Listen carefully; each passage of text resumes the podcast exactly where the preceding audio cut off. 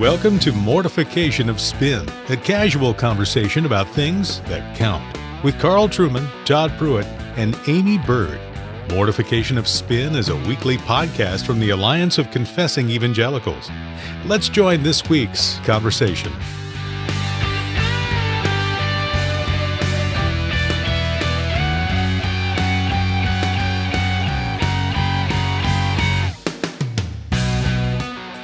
Well, thanks for joining us for Mortification of Spin Bully Pulpit. Uh, the three of us are with you. Of course, I'm with Carl Trueman and Aimee Byrd. And this week, the week of, of the recording of this particular episode, we are looking back at the 10th anniversary of Collin Hansen's rather famous article that ran in Christianity Today on September 22nd, 2006, the 10th anniversary of the Young, Restless, and uh, Reformed. Not 10th anniversary of the movement, but the 10th anniversary of that article that really uh, named it uh, Young, Restless, and Reformed and caught a lot of attention, not just in Christian media, but in secular, secular media as well. Uh, suddenly, a younger generation of people were beginning to talk about John Calvin and Jonathan Edwards and Martin Luther and beginning to tout doctrines of grace. And uh, this was going on among young Southern Baptists, of all people uh, who were beginning to uh, to invoke uh, theological heroes from the Puritan era and from the era of the uh, Reformation. Names like John Piper had become very big. And uh, so Hansen, in that article, traces a little bit of the development of this new movement at that time, what he called the Young, Restless, and Reformed. And um, we just want to reflect a little bit on what we appreciate about that movement and maybe some observations about what might be considered weaknesses um, in that movement. So, Carl and Aimee, uh, as we think about the article, what were some of uh, what were some of your first observations um, well, in Hansen's article?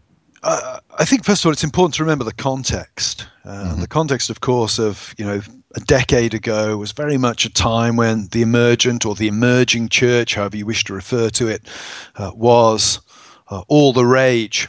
And I think the Young Restless and Reform movement offered, in, in some ways, a real breath of fresh air mm-hmm. over against that. There was some strength to the emergent church movement. I think its initial critique of, of mega churchism mm-hmm. and its, its desire to see Christianity emphasized community and hospitality.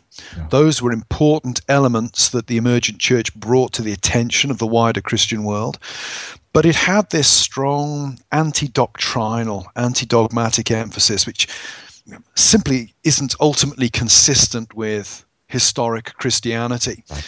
And it was really against the background of that that I first came across the young, restless, and reformed idea. And for me, it was a real breath of fresh air at the time that here we had people who realized that Christianity was a doctrinal religion, that it made truth claims, it made transcendent truth claims, and they were excited about it. And that was a that was a very good thing. And credit where credit's due. I think the YRR helped put that kind of thinking back on the agenda for a lot of Christians in this right. country.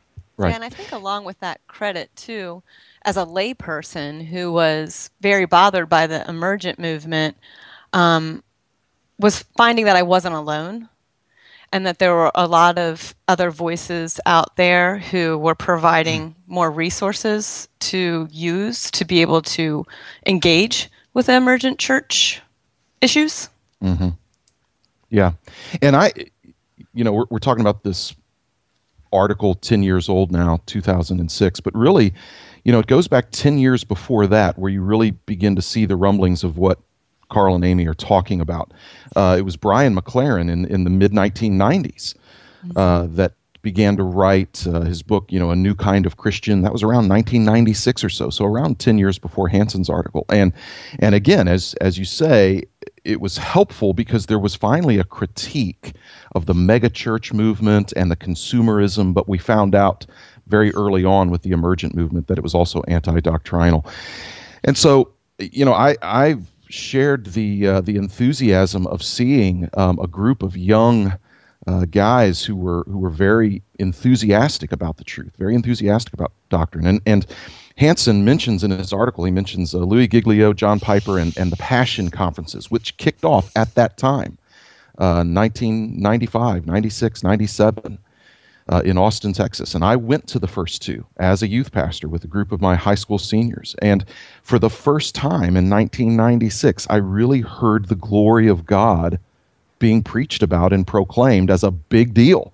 Now, I'd heard the glory of God mentioned, but I'd never heard sermons preached about the glory of God and the, and the importance of that. So, in, in that sense, uh, this new movement of an embrace of the doctrines of grace and, and a look back at the Reformation was incredibly important to my own uh, doctrinal development. I walked away from those two years in a row in Austin, Texas, those two conferences, having to really take a look at my theology and to question things. Um, and so it served me very well in that sense. Yeah, that's interesting, Todd, because you, know, and again, this is not intended as a criticism of the YRR so much as a, a, a general observation. It didn't bring to my attention stuff of which I was not already aware. Mm-hmm. You know, I appreciated it for for making the kind of books that I was reading right. more readily available to a lot of people. But my own, you know, I was converted as a late teenager. I, w- I, I was weaned as a Christian on J.I. Packer, John Owen, the Puritans, Martyn Lloyd-Jones. Uh, there's a sense in which what the YRR did was was take hold of stuff that many of us had already been blessed with and, right. and, and popularized it. You know, when I hear that you know it was the mid 90s was the first time you heard the glory mm-hmm. of god being preached that that's a real indictment on Mm-hmm. Yes. On on the sort of background that you came from, not a criticism yep. of you, obviously, but no, no, wow, no. I it agree. Reminds us of how impoverished yes. right. so much church life is. Exactly. You know, J.I. Packer was basic to my Christian yep. discipleship. And I wish uh, that he had been for me as well. Mm-hmm. Yeah. It was a real awakening for a lot of people, mm-hmm. the doctrines of grace. Yep.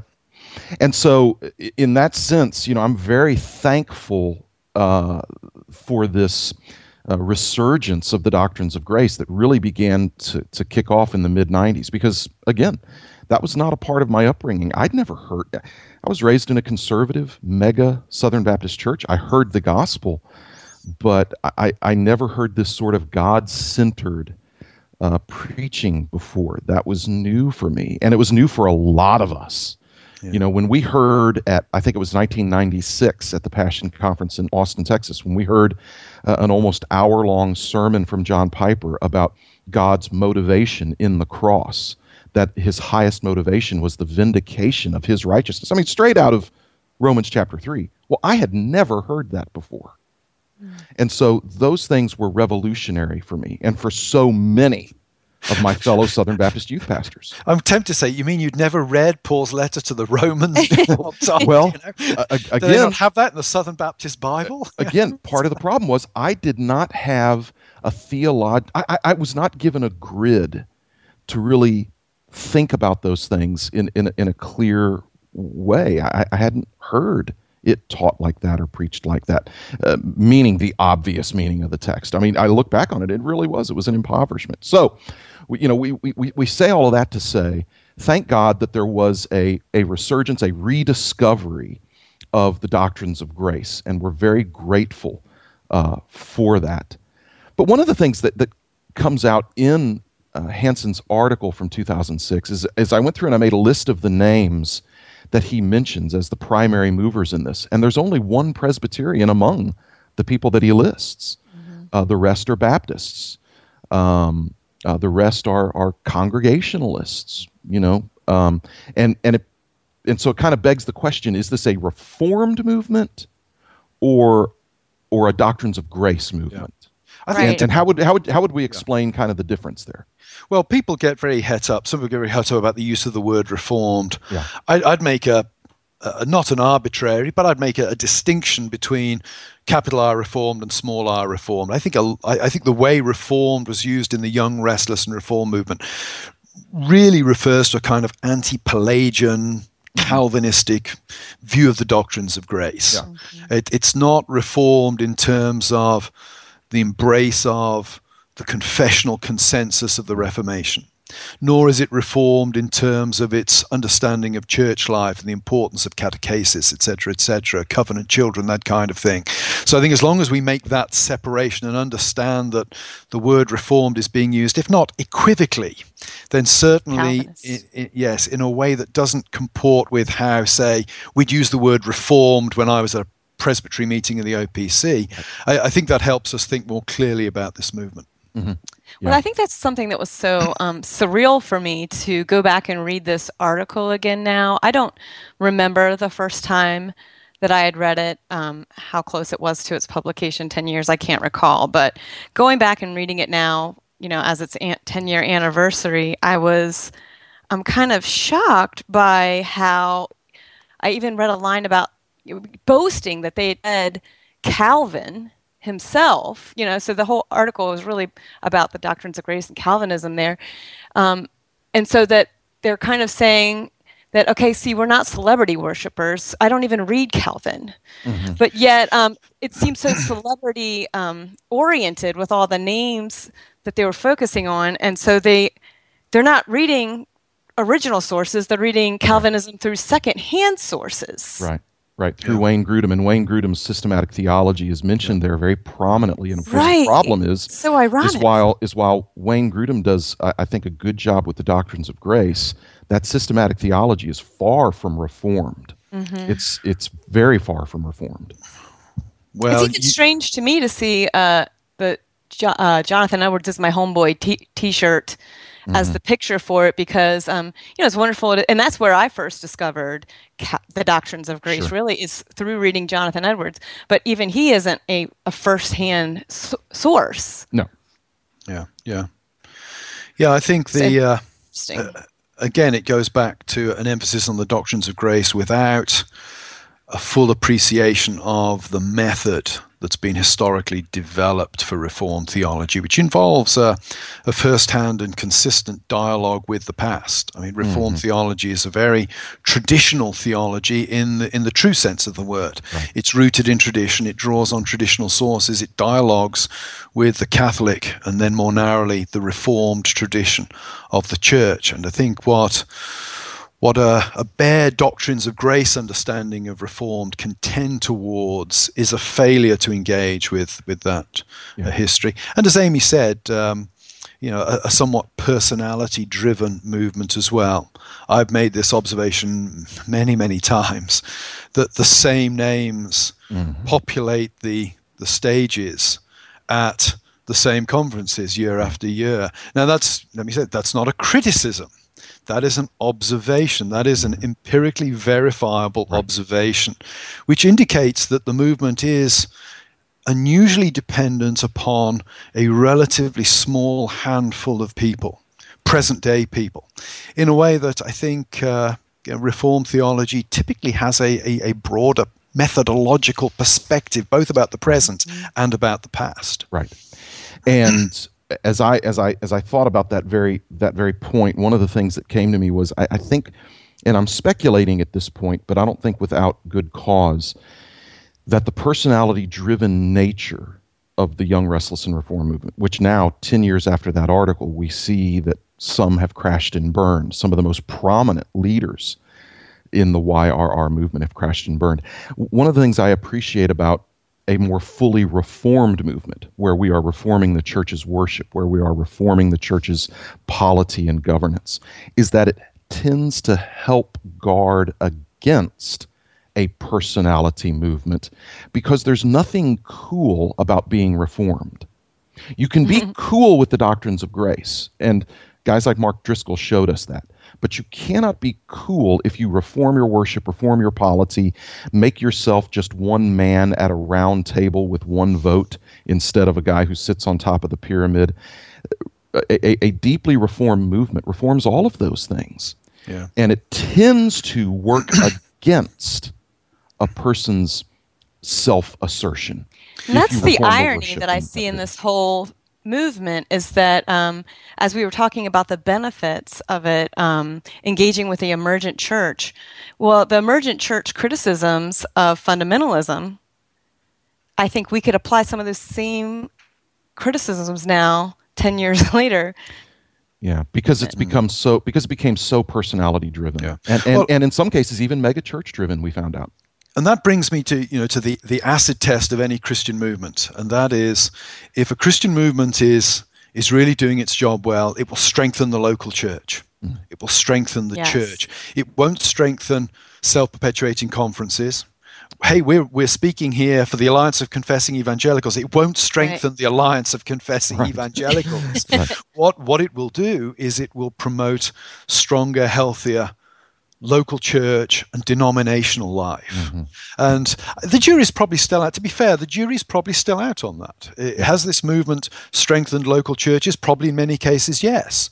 Has it led to some disasters in the local church? Well, you know, Mark Driscoll is one obvious name that, mm-hmm. that comes, you know, for all of that that famous roundtable he did with I think it was James MacDonald, Mark Driscoll, and Mark Dever, and they were hammering Mark Dever mm-hmm. uh, about you know how their multi-site model, etc., yep. etc., meant they were less important, strengthened their model of the church over against Mark's.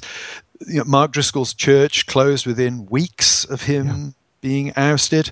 You know, I cannot see Capitol Hill Baptist Church closing right. if Mark Dever's hit by a bus tomorrow. Right. Mark, right. if you're listening, I pray that you're not hit by a bus tomorrow. but, yeah. uh, but Capitol Hill will go on. Yeah, because Capitol Hill has been immensely strengthened, I think, yes. by a lot of the stuff that's been developed over the last 10, 15, 20 years right. in a way that some of these churches haven't. Right. And, and that to me will be the ultimate test of this movement. Will it have helped perpetuate strong church life for the next generation? And the jury's out on that. We, we have we have to wait and see on that mm-hmm. at this particular moment in time. Probably it'll be a mixed verdict. In some cases, yes. In some cases, no.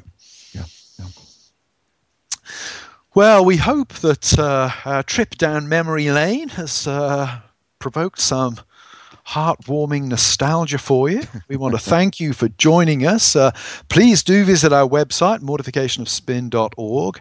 Remember, we are a donor supported uh, program, so if you feel uh, led to make a donation, please feel free to do so. Uh, check the website for, for more discussion on this topic, and we look forward to being with you next time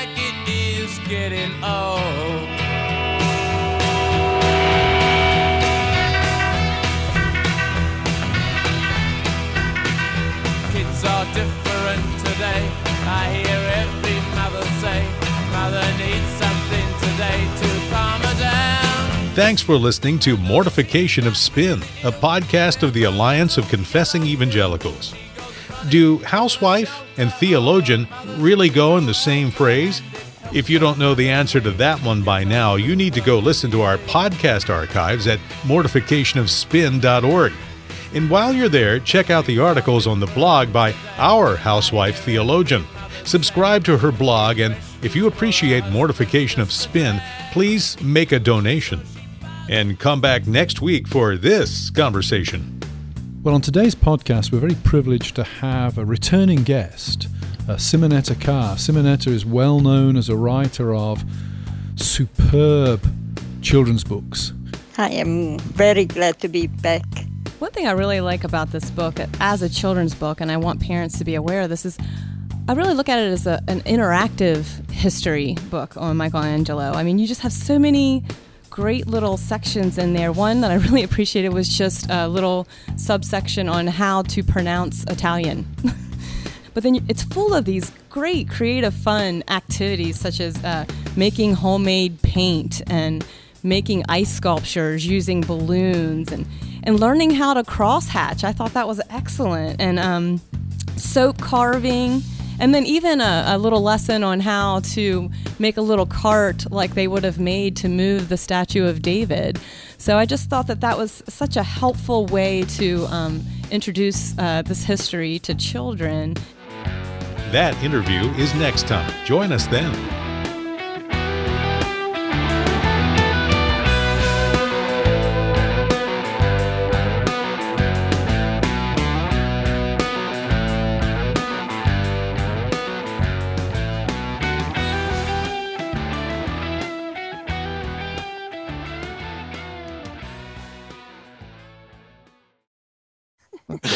yeah, I love that Luther term, Schwärmer.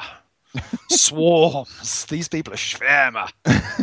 that sounds like some kind of a Mediterranean meat product. It does. Yeah. Shawarma. Maybe I could use that term and say, because I wouldn't yeah. possibly say this about anyone, but Luther would have said they were schwärmer. we don't approve of that language, but that's what I'm going to start using that in regular conversation.